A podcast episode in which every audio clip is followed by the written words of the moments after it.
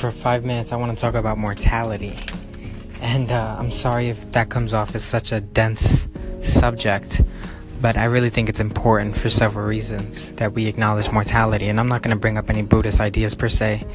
Um, I'm not going to mention or I'm not going to go delve into the idea of the story of how Siddhartha Buddha uh, became enlightened and how so much of this process had to do with the fact that he was completely naive to the world. He had taken no responsibility. His father did not want him to become an enlightened man, he wanted him to rule. And so, one of the things that his father did was he completely eliminated anything that appeared to be suffering from Siddhartha's life. The words the Buddha mean the enlightened one. And he would not earn this name until later on. Siddhartha Gautama, I believe that was, that's the pronunciation. I might be slaughtering his name, so excuse me.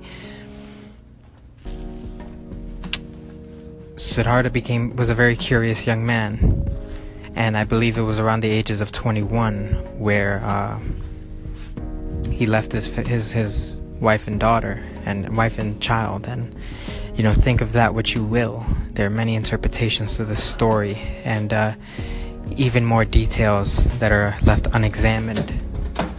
You know, needless to say, the Old Testament and the New Bible, or all the different translations of the Bible, uh, clearly have really remarkable symbolism that we can apply to our daily lives. It doesn't mean that it's accurate per se, or accurate um, in uh, be in um,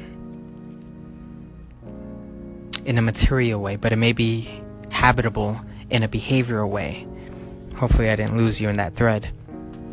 So, one of the things that uh, Siddhartha's father would do is completely eliminate suffering from his life. He gave him all the women he could ask for, all the foods, all the sweets, all the candies, everything, everything that his heart desired. And in a way, this only made Siddhartha even more curious. And so one day he asked his father if he could leave, if he could go about, um, I should say, the town and due to a lot of resistance, he did. Uh, after a lot of resistance, he did, and uh, there was this one man sent by the gods that would carry Siddhartha around in, in his chariot, I suppose. And Siddhartha comes across three people.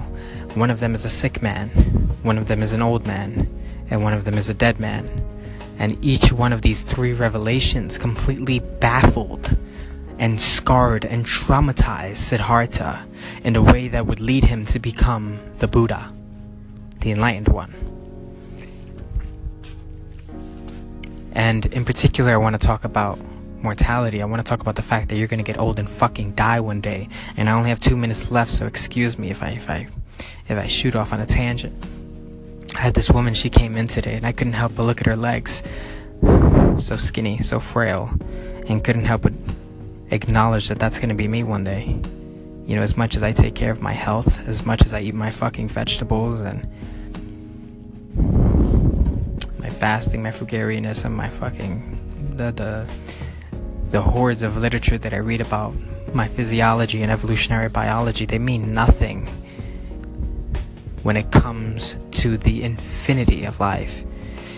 And these things are completely undaunted by the fact that I get uh, an opportunity to prolong meaning inside of my existence. I'm not saying I'm not saying I uh, it makes no difference, but I'm saying that when it comes to Father Time, he wins.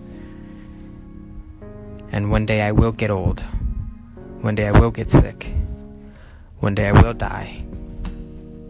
And I wish I could be more detailed in this, and, and so much of this probably comes off as some bizarre tangent where I just shoot off on, a, on everywhere but the fucking points. And I'm sorry, I'll, I'll hone in on later on later rants. but I suppose the point is that if you're not exposed to the fact that you're gonna get old, regret shit that you haven't done, and die, then you need more exposure.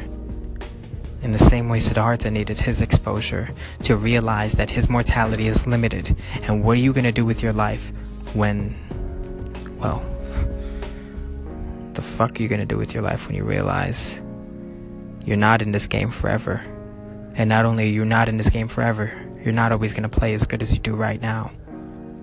And the best we can do is optimize how well we play.